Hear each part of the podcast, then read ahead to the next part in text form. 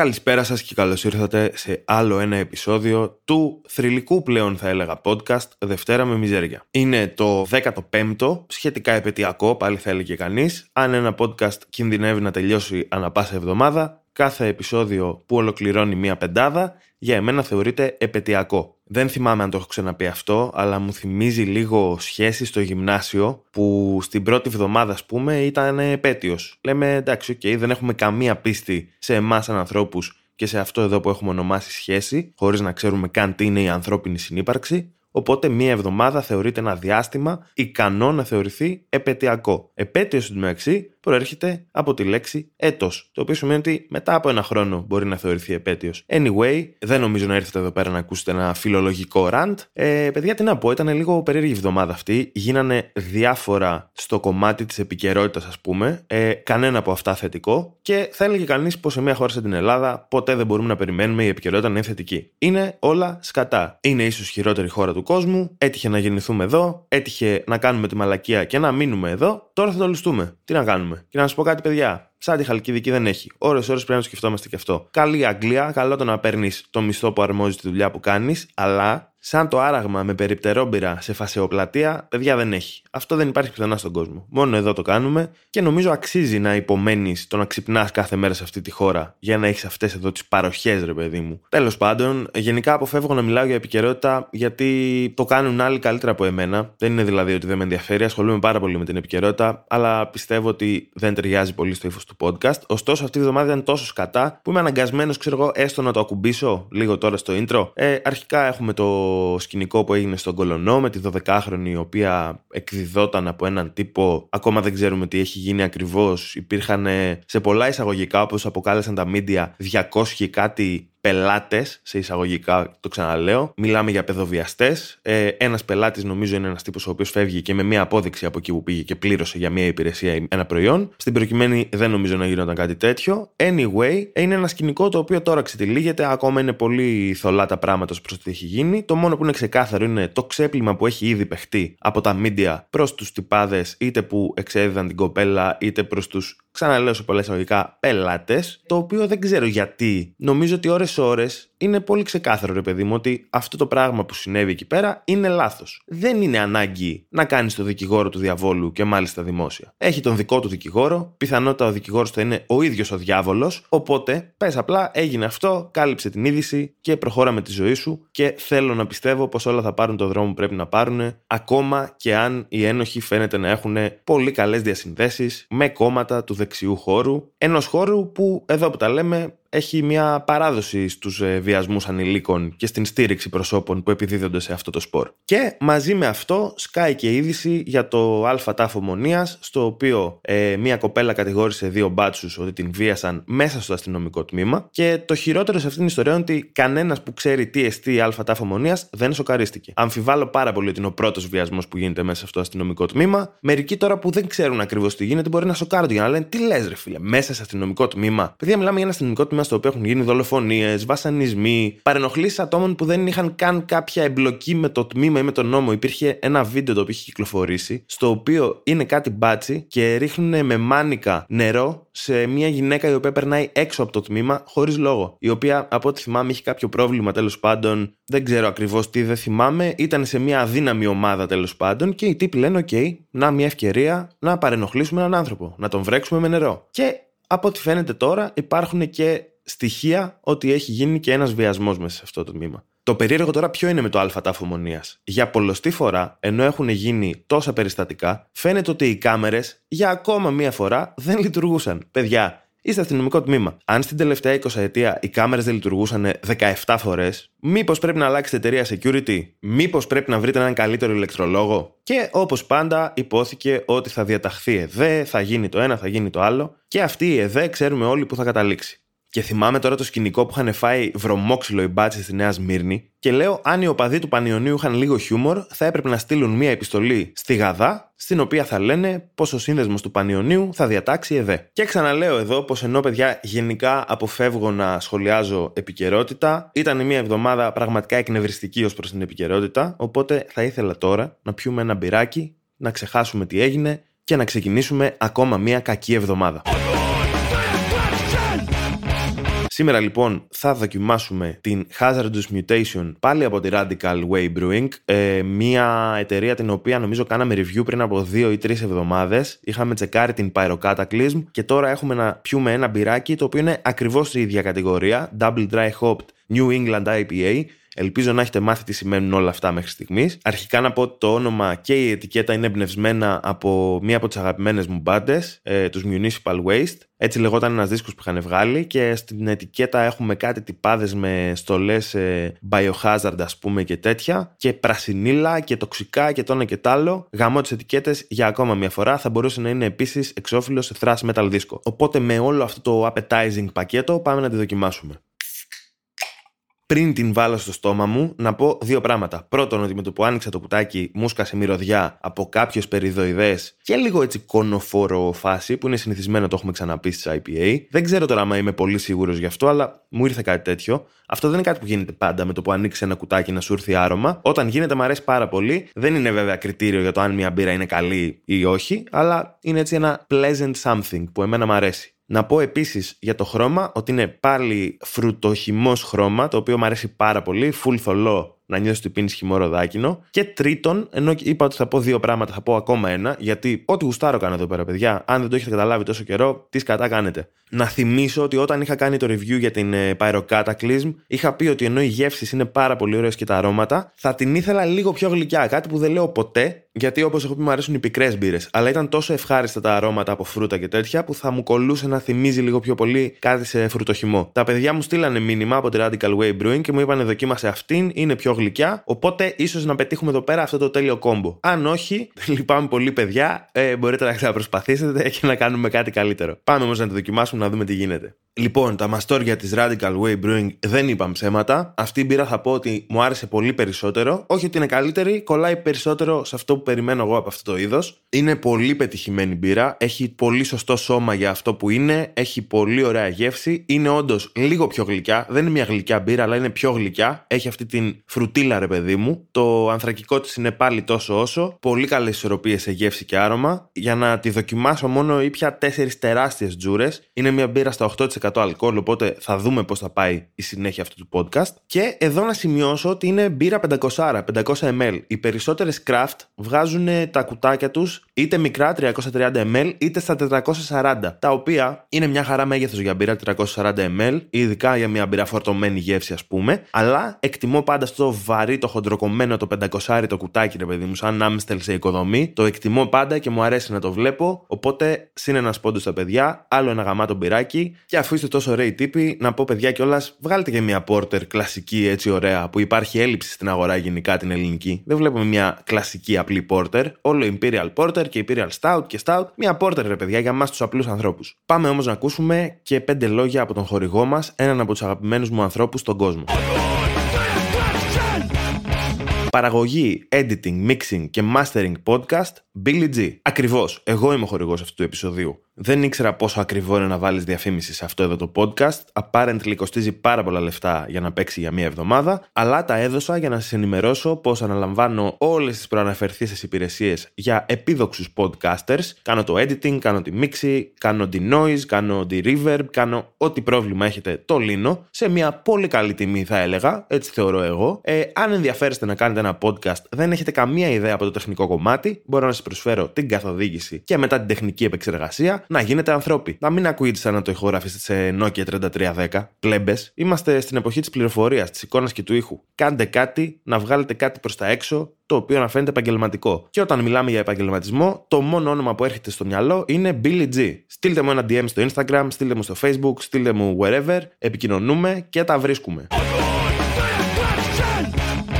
Λοιπόν, αυτή την εβδομάδα θα ασχοληθούμε για ακόμα μία φορά με τα εργασιακά αλλά αυτή τη φορά λίγο διαφορετικά. Θα έχουμε ένα πολύ συγκεκριμένο focus, ένα πολύ συγκεκριμένο τμήμα, αν θέλετε, διαφόρων εταιριών. Και για να ξεκινήσω, θέλω να σας πω ότι όπως σας είναι γνωστό, έχω πει εκατοντάδες φορές, εγώ εργάζομαι ως ηχολήπτης. Τώρα, κάτι που πρέπει να γίνει πολύ ξεκάθαρο εδώ πέρα είναι αρχικά ότι τα άτομα που κάνουν αυτή τη δουλειά, ασχολούνται με την ηχοληψία δηλαδή, είναι άτομα που πρώτον το επέλεξαν, δεν νομίζω δηλαδή ποτέ να βρέθηκε κάποιο αναποφάσιστο νέος μπροστά στο μηχανογραφικό του και να λέει Βάλε μωρέ και μια ηχοληψία. Ποτέ δεν ξέρεις. Ένα χαρτί χρειάζεται, καλό είναι. Νομίζω ότι όποιος έχει πάει σε μια τέτοια σχολή, ρε παιδί μου, ή το έχει ακολουθήσει επαγγελματικά, ήξερε τι είναι, ήθελε να ασχοληθεί με αυτό και το έκανε γιατί το γούσταρε. Εκτός από μερικούς οι οποίοι είμαι σίγουρος ότι πίστευαν ότι η ηχοληψία σημαίνει DJ και πήγαν να σπουδάσουν πώς να πατάνε το sync και να σηκώνουν τα χέρια τους ψηλά όταν παίζει κάποιο τραγούδι. OK, okay, ξέρω ότι δεν είναι αυτό το DJ λίκι, παιδιά, είναι πολλά περισσότερα. Είπα να πω μια μαλακία, σταυρώστε με. Anyway, πρώτον αυτό. Και δεύτερον, ένα άλλο χαρακτηριστικό όλων των ηχοληπτών, όχι τόσο αυτών που κάνουν live, περισσότερο αυτών που κάνουν studio, που ασχολούνται δηλαδή με το κομμάτι της μίξης, της ηχογράφησης, ας πούμε, για μουσική, για ταινίες, ήχο για τηλεόραση, όλα αυτά τα πράγματα. Είναι άτομα τα οποία λατρεύουν να δουλεύουν μόνα τους σε ένα κλειστό ηχομονωμένο δωμάτιο και να μπορούν ενίοτε να ουρλιάζουν μέσα σε αυτό το δωμάτιο όταν δεν αντέχουν άλλο τη ζωή τους. Είναι πολύ βασικό χαρακτηριστικό, ρε παιδί μου, ότι έχεις την ελευθερία σου σε πολλά εισαγωγικά να διαχειριστείς το χρόνο σου, να βγάλεις μια δουλειά μέσα στο διάστημα που πρέπει να βγει και να μην έχεις ένα cubicle, ας πούμε, σε ένα γραφείο με άλλα 100 άτομα γύρω σου και να πρέπει να πηγαίνεις σε meeting και να κάνεις τις μαλακίες. Είναι μια δουλειά μοναχική σε εισαγωγικά, αλλά για άτομα που γουστάρουν να κάνουν αυτό. Θέτουμε αυτό λοιπόν ως βάση. Αυτό ταυτόχρονα σημαίνει ότι εγώ λόγω δουλειάς δεν έχω μπει ποτέ στη διαδικασία να δουλέψω σε αυτό που λέμε εταιρεία αυτό είναι το απροσδιόριστο πράγμα που έχουμε ονομάσει η εταιρεία και λέμε τι κάνεις, δουλεύω σε μια εταιρεία. OK, okay. τι κάνει αυτή η εταιρεία, τι ακριβώς παράγεται, παράγεται κάποιο προϊόν, παρέχεται μια υπηρεσία, είναι μια εταιρεία. Εγώ αυτό, παιδιά, όταν μου το λένε, απλά κάνω εικόνα έναν τύπο να έχει μπροστά του συνέχεια ανοιγμένο ένα Excel. Το πιο βαρετό από όλα τα προγράμματα, νομίζω είναι κοινό reference αυτό, ότι αν στη ζωή σου υπάρχει το Excel, μάλλον στη ζωή σου υπάρχουν τα αντικαταθλιπτικά. Ή θα έπρεπε να υπάρχουν για να μπορέσεις να επιζήσεις αυτό το εργασικό περιβάλλον. Φαντάζομαι έναν τύπο με ανοιγμένο το Excel και ανοιγμένο το Outlook ή whatever πρόγραμμα χρησιμοποιεί, ας πούμε, για να στέλνει mail και απλά όλη μέρα να στέλνει mail και κάθε τόσο να σηκώνει ένα ανούσιο τηλέφωνο, να λέει πέντε ανούσια πράγματα που θα μπορούσαν να έχουν λυθεί με εντελώς διαφορετικό τρόπο, δεν θα χρειάζεται να γίνει αυτό το τηλεφώνημα ποτέ και να προχωράει έτσι ένα οχτάωρο και μετά να γυρνάει στο σπίτι του. Αυτό κάνω εικόνα πάντα. Όταν μου λένε μία εταιρεία. Μιλάμε για έναν άνθρωπο ο οποίος δεν ξέρει ακριβώς τι κάνει εκεί μέσα,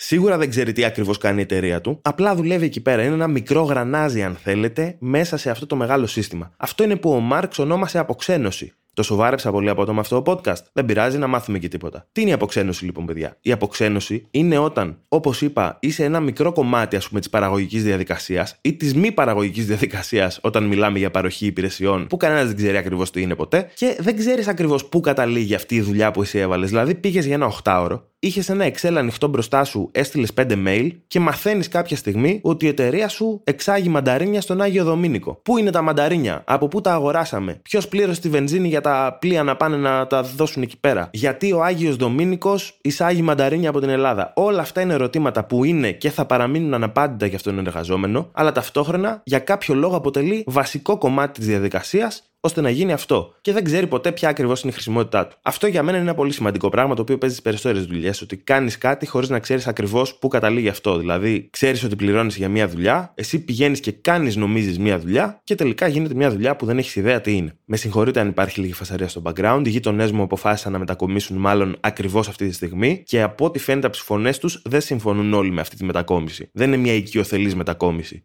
σω να είναι ένα μη οικειοθελές διώξιμο από το σπίτι. Δεν ξέρω ακριβώς τι γίνεται. Αν υποψιαστώ ότι τα πράγματα παίρνουν την κάτω βόλτα, θα διακόψω και θα πάω να κουτσομπολέψω να μάθω τι γίνεται. Μην αγχώνεστε για τίποτα, εδώ είμαι εγώ. Γενικά στην οικοδομή μου υπάρχει λίγο η νοοτροπία, ρε παιδί μου, γιατί να το πεις ενώ μπορείς να το φωνάξεις από τη δίπλα οικοδομή. Έτσι λειτουργούμε εδώ πέρα στον Άγιο Νικόλαο. Τέλος πάντων, να συνεχίσουμε με το θέμα μας. Επειδή λοιπόν εγώ, όπως είπα, δουλεύω σε ένα χώρο, ρε παιδί μου, στον οποίο δουλεύει συνήθως μόνος, έχεις μια ομάδα, ρε παιδί μου, η οποία ψηλοσυντονίζεται και τέτοια, αλλά ο καθένας κάνει μια πολύ συγκεκριμένη δουλειά και προχωράει έτσι το κάθε project. Αυτό ευτυχώς για εμένα σημαίνει πως σε όποια δουλειά και αν ήμουνα, δεν είχα ποτέ κάποια άμεση συναναστροφή με αυτό το διαολεμένο τμήμα που ονομάζεται HR. Τι σημαίνει τώρα HR? HR σημαίνει Human Resources. Στα ελληνικά το έχουμε ονομάσει ανθρώπινο δυναμικό. Το οποίο, παιδιά, είναι εφημισμός, αν σκεφτούμε ότι resource σημαίνει πόρος. Και οι ξένοι το έχουν ονομάσει, παιδιά, HR. Human Resources. Είναι οι πόροι μας, είναι ανθρώπινοι πόροι. Ξέρετε τι είναι πόροι, παιδιά; Πόροι είναι το νερό, η βενζίνη, η ηλιακή ενέργεια, το ρεύμα, το ίντερνετ θα μπορούσε να πει κανείς είναι πόρος. Μαζί με όλα αυτά τα πράγματα έχουμε και ανθρώπινους πόρους. Χάνεται δηλαδή η ανθρώπινη υπόσταση στο χώρο εργασίας. Είμαστε πόροι. Έτσι μας αντιμετωπίζει η εταιρεία και στην Αμερική έχουν τουλάχιστον το θάρρος να μας το πούν τα μούτρα. Στην Ελλάδα είμαστε δυναμικό. Που δεν ξέρω τι ακριβώς σημαίνει δυναμικό, αλλά ακούγεται πιο ευχάριστο από το να είσαι ένας πόρος. Στα λατινικά παιδιά τους σκλάβου τους λέγανε ρες. Ρες στα λατινικά σημαίνει πράγμα. Έτσι τους βλέπανε. Ότι είναι πράγματα. Και από ό,τι φαίνεται έτσι μας βλέπουν και οι νταβάδες μας γνωστοί και ως αφεντικά. Αυτό λοιπόν το τμήμα, το οποίο αλήθεια δεν έχω καταλάβει ακριβώς ποια είναι η δουλειά του, συνήθως τελεχώνεται από αρκετά άτομα μάλιστα, τα οποία κάθονται στο μυαλό μου σε ένα γραφείο και λένε Μαλάκα μου, κάντε ησυχία, μην καταλάβουν ότι κάθε μέρα για 8 ώρες δεν κάνουμε τίποτα. Έχω στείλει τρία email τον τελευταίο μήνα και μου έστειλε το αφεντικό μπράβο για την καλή δουλειά. Σε θεωρητικό επίπεδο, αυτό το τμήμα, ας πούμε, έχει να κάνει με προσλήψεις, απολύσεις, διαχείριση ρε παιδί μου θεμάτων απλών που δεν σχετίζονται με τη δουλειά, αλλά σχετίζονται με τη λειτουργία μιας εταιρείας. Και επίσης είναι το τμήμα που κάνει το διαμεσολαβητή παιδιά ανάμεσα σε εργαζόμενους και αφεντικό. Δηλαδή, αν εμένα μου πιάσει τον κόλλο το αφεντικό μου, εγώ δεν θα του πω τι κάνεις κύριε Μαλάκα. Δεν θα φωνάξω την αστυνομία. Θα πάω στο HR και θα πω, παιδιά, το αφεντικό μου έπιασε τον κόλλο. Πρέπει κάτι να γίνει για αυτό. Και το HR, το οποίο έχει προσλάβει το ίδιο το αφεντικό μου, πληρώνει το αφεντικό μου και έχει άμεση επικοινωνία με το αφεντικό μου κάθε μέρα, θα πει στο αφεντικό μου, ε, αφεντικό του Μπίλι, ήταν λάθος που του έπιασε στον κόλλο. Ε, θα πρέπει να το κοιτάξουμε αυτό. Θα πρέπει να γίνει κάτι. Ε, είμαστε εδώ πέρα ένα τμήμα που δουλεύει, δουλεύουμε εδώ πέρα, κάνουμε δουλειά κάθε μέρα. Διαφωνούμε με το να πιάνουμε κόλλους εργαζομένων. σω κάποιο training για το πώς να μην πιάνουμε κόλλος, το οποίο θα παρακολουθήσει όλη η εταιρεία, θα ήταν χρήσιμο και θα βοηθούσε να προχωρήσουμε μπροστά στην εργασιακή σχέση. Αυτό, παιδιά, είναι το HR. Δεν είναι λίγο αστείο; Επίσης, μου φαίνεται αστείο ότι μερικοί το θεωρούν κανονική δουλειά. Θεωρούν ότι ρε παιδί μου, αυτό που κάνουμε τώρα είναι σημαντικό για τη λειτουργία της εταιρείας. Δηλαδή, το να μιλάμε στον άνθρωπο ο οποίος μας πληρώνει για πράγματα που θα συνεχίσει να κάνει, ακόμα και αν του πούμε ότι είναι λάθος, αλλά να υπάρχουμε και εδώ πέρα στο χώρο, είναι πολύ σημαντική δουλειά. Είναι παιδιά το κόλπο αυτό, ας πούμε, όλων των εταιριών, είναι το κόλπο γενικά αυτού του συστήματος να σε κάνει να νομίζεις ότι κάποιος νοιάζεται. Κάποιος υπάρχει και εκεί για σένα, φίλε. Μπορείς να πας να μιλήσεις, έχεις ένα πρόβλημα στη δουλειά, είσαι κουρασμένος, θέλεις άδεια, μπορείς να μιλήσεις κάπου. Δεν θα πάρεις άδεια, αλλά θα εκφράσεις την επιθυμία σου. Παιδιά, από εκεί ξεκινάνε όλα. Αν δεν ζητήσεις, δεν θα πάρεις. Και αν ζητήσεις, πάλι δεν θα πάρεις, αλλά θα το έχεις βγάλει από μέσα σου, ρε φίλε. Δεν είναι καλό να τα κρατάς κάποια πράγματα μέσα σου. Αυτό τρώει τους ανθρώπους, παιδιά, να κρατάνε πράγματα μέσα τους, να μην εκφράζονται. Και το HR σου προσφέρει τη δυνατότητα να πας και να μιλήσεις σε μια συνήθως αντιπαθητική τύπησα, η οποία είναι σκυλάκι του αφεντικού σου, για τα προβλήματα που σε βασανίζουν και έχουν άμεση σχέση με το αφεντικό σου. Μη σου μπαίνουν ιδέες τώρα ότι θα πάει να σε ρουφιανέψει και δεν θα γίνει τίποτα για το πρόβλημά σου. Αυτά δεν ξέρω καν πώς πήγε το μυαλό σου εκεί πέρα. Δηλαδή, ώρε-ώρε, παιδιά, οι άνθρωποι το έχω ξαναπεί και ειδικά οι εργαζόμενοι είναι αχάριστοι. Βλέπουν τα πράγματα μόνο αρνητικά. Δεν πρέπει να είναι έτσι. Έχουν εξυγχρονιστεί τα πράγματα. Και μου φαίνεται τελείως βλάχο corporate ηλίκη, ρε παιδί μου, να υπάρχει HR στην Ελλάδα Αρχικά για μένα όλο αυτό το κομμάτι του μπορείτε να μιλήσετε, άμα νιώθετε κουρασμένοι, άμα έχετε αυτά τα προβλήματα, άμα νιώθετε πιεσμένοι, μπορείτε να μιλήσετε. Και μόνο που το βλέπω να γίνεται σε μια εταιρεία, σημαίνει αυτόματα ότι όλα σε αυτή την εταιρεία πάνε στραβά. Δεν έχω πάει ποτέ σε μια δουλειά που να πω είμαι OK σε αυτή την ε, δουλειά, σε αυτό το χώρο εργασίας, για να υπάρχουν όλα αυτά τα εταιρικά events. Ελάτε να βγούμε όλοι οι συνάδελφοι μαζί, ελάτε να κάνουμε αυτό την ώρα της εργασίας μας για μισή ώρα, η οποία αφαιρείται από το διάλειμμα σας και τον μισθό σας πιθανότατα, για να νιώσουμε όλοι μαζί καλύτερα και μια ομάδα. Όχι. Αν ένας χώρος εργασίας είναι καλός, δεν χρειάζεται όλο αυτό γύρω-γύρω. Πάμε, δουλεύουμε το 8 ώρο μας, λέμε Γεια σας, παιδιά, τα λέμε αύριο, φεύγουμε και εκεί τελειώνει η μέρα μας. Γιατί ξέρουμε ότι όλα είναι καλά. Δεν χρειαζόμαστε την ανάγκη επιβεβαίωσης ότι όλα είναι καλά. Δεν χρειαζόμαστε κάποιον να μας πάρει αγκαλιά μετά τη δουλειά. Αν χρειάζεται κάποιον να σε αγκαλιάσει μετά από τη δουλειά σου, η δουλειά σου, φίλε μου, είναι σκατά. Αν χρειάζεσαι ψυχοθεραπεία εντός του χώρου εργασίας σου για να μπορείς να συνεχίσεις αυτή τη δουλειά, επίσης η δουλειά σου σκατά. Νομίζω αυτά είναι ξεκάθαρα red flags που θα έπρεπε όλοι να μπορούμε να δούμε. Αλλά επειδή το λέω αυτό χωρίς να έχω εμπειρία από HR, σας ξαναλέω δηλαδή δεν είχα ποτέ παρεδώσει με αυτό το τμήμα, θέλω να μου πει κάποιος ότι παιδιά είχα το τάδε πρόβλημα και μου το έλυσε το HR. Αυτή είναι νομίζω μια πρόταση που δεν έχει ακουστεί ποτέ στα χρονικά του κόσμου. Το HR δεν έχει λύσει ποτέ κανένα απολύτως σοβαρό πρόβλημα. Γενικά το HR πιστεύω δεν έχει λύσει ούτε σταυρόλεξο. Επίσης, ξέρει κανείς τι σπουδάζει κάποιος για να μπει στο HR, να δουλέψει HR τι, τι ακριβώς, ποια είναι το skill set που πρέπει να έχεις για να δουλέψεις εκεί πέρα. Να είσαι βαρετός άνθρωπος, να έχεις ανάγκη από δουλειά, να μην έχεις αξιοπρέπεια, αυτά. Άρα, μάλλον πρέπει να έχεις σπουδάσει λογιστής για να μπεις στο HR. Θέλω να κλείσω τώρα με ένα θέμα που με απασχολεί πάρα πολύ τον τελευταίο καιρό. Είναι ένα πολύ σοβαρό θέμα. Ε, νομίζω ότι πρέπει να γίνει μια συλλογική προσπάθεια για να βρεθεί ένας τρόπος αντιμετώπισης και να βρεθεί μια λύση, ρε παιδί μου. Θέλω να πω πως θεωρώ τον εαυτό μου ένα άτομο το οποίο ανήκει στον πολύ πολύ ευρύτερο χώρο ας πούμε του αντιφασισμού. Όπως έχω ξαναπεί, δεν ανήκω σε κάποια συλλογικότητα αυτή τη στιγμή, δεν είμαι οργανωμένος, ας πούμε, κάπου ή κάτι τέτοιο πολιτικά. Ωστόσο, ρε παιδί μου, είναι ένας χώρος στον οποίο στηρίζω ιδεολογικά, συμμετέχω σε κάποιες δράσεις αν υπάρχει ο χώρος κλπ. κλπ. Είμαι στον ευρύτερο χώρο. Υπάρχει ένα trend σε αυτόν τον χώρο, όχι trend ακριβώς, υπάρχει διαχρονικά ένας συμβολισμός, ο οποίος είναι ένα χέρι να σπάει μια σβάστηκα, ένας άνθρωπος να χτυπάει κάποιον ο οποίος είναι εντυμένο με μια σβάστηκα ή κάτι τέτοιο. Γενικά, ρε παιδί μου, υπάρχει πολύ αυτή η εναντίωση ως προς τον νεοναζισμό, τον ναζισμό γενικά, ρε παιδί μου, η οποία συμβολικά εκφράζεται με το σπάσιμο αυτού του συμβόλου ή με το χτύπημα σε όσους, ας πούμε, το χρησιμοποιούν και το φέρουν πάνω τους ως παράσημο. Τώρα, ποιο είναι το πρόβλημα; Το πρόβλημα είναι, παιδιά, πως αυτό χρησιμοποιείται πολλές φορές σε μπλουζάκια. Το οποίο σημαίνει ότι εγώ αυτή τη στιγμή έχω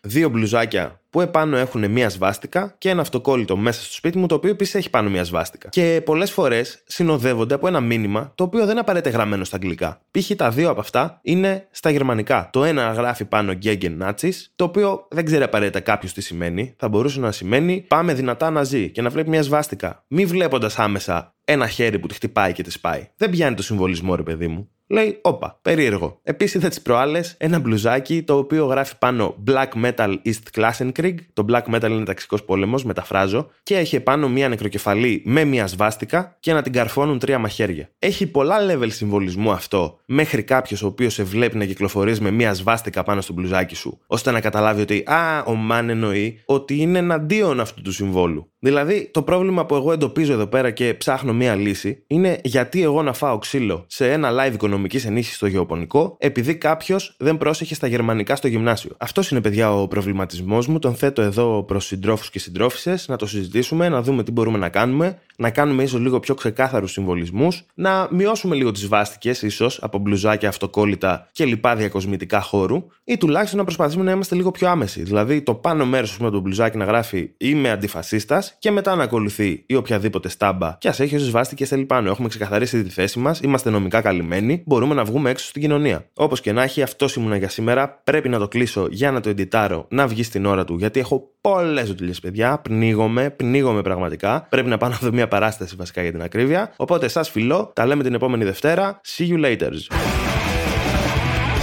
Hey, εσύ, μ' ακούς; Ναι, ναι, ναι. Εσύ, σε σένα μιλάω. Ναι, ρε, σε σένα. Λοιπόν, το ήξερες ότι μπορείς πλέον να στηρίξεις και οικονομικά το Δευτέρα με μιζέρια βάζοντας κάτι της στο Buy Me a Coffee; Θα βρεις το link στην περιγραφή του επεισοδίου, πατάς πάνω και με πολύ πολύ εύκολο τρόπο μπορείς να μου δώσεις εμένα κάνα ψηλό να συνεχίσω να κάνω το podcast σαν άνθρωπος.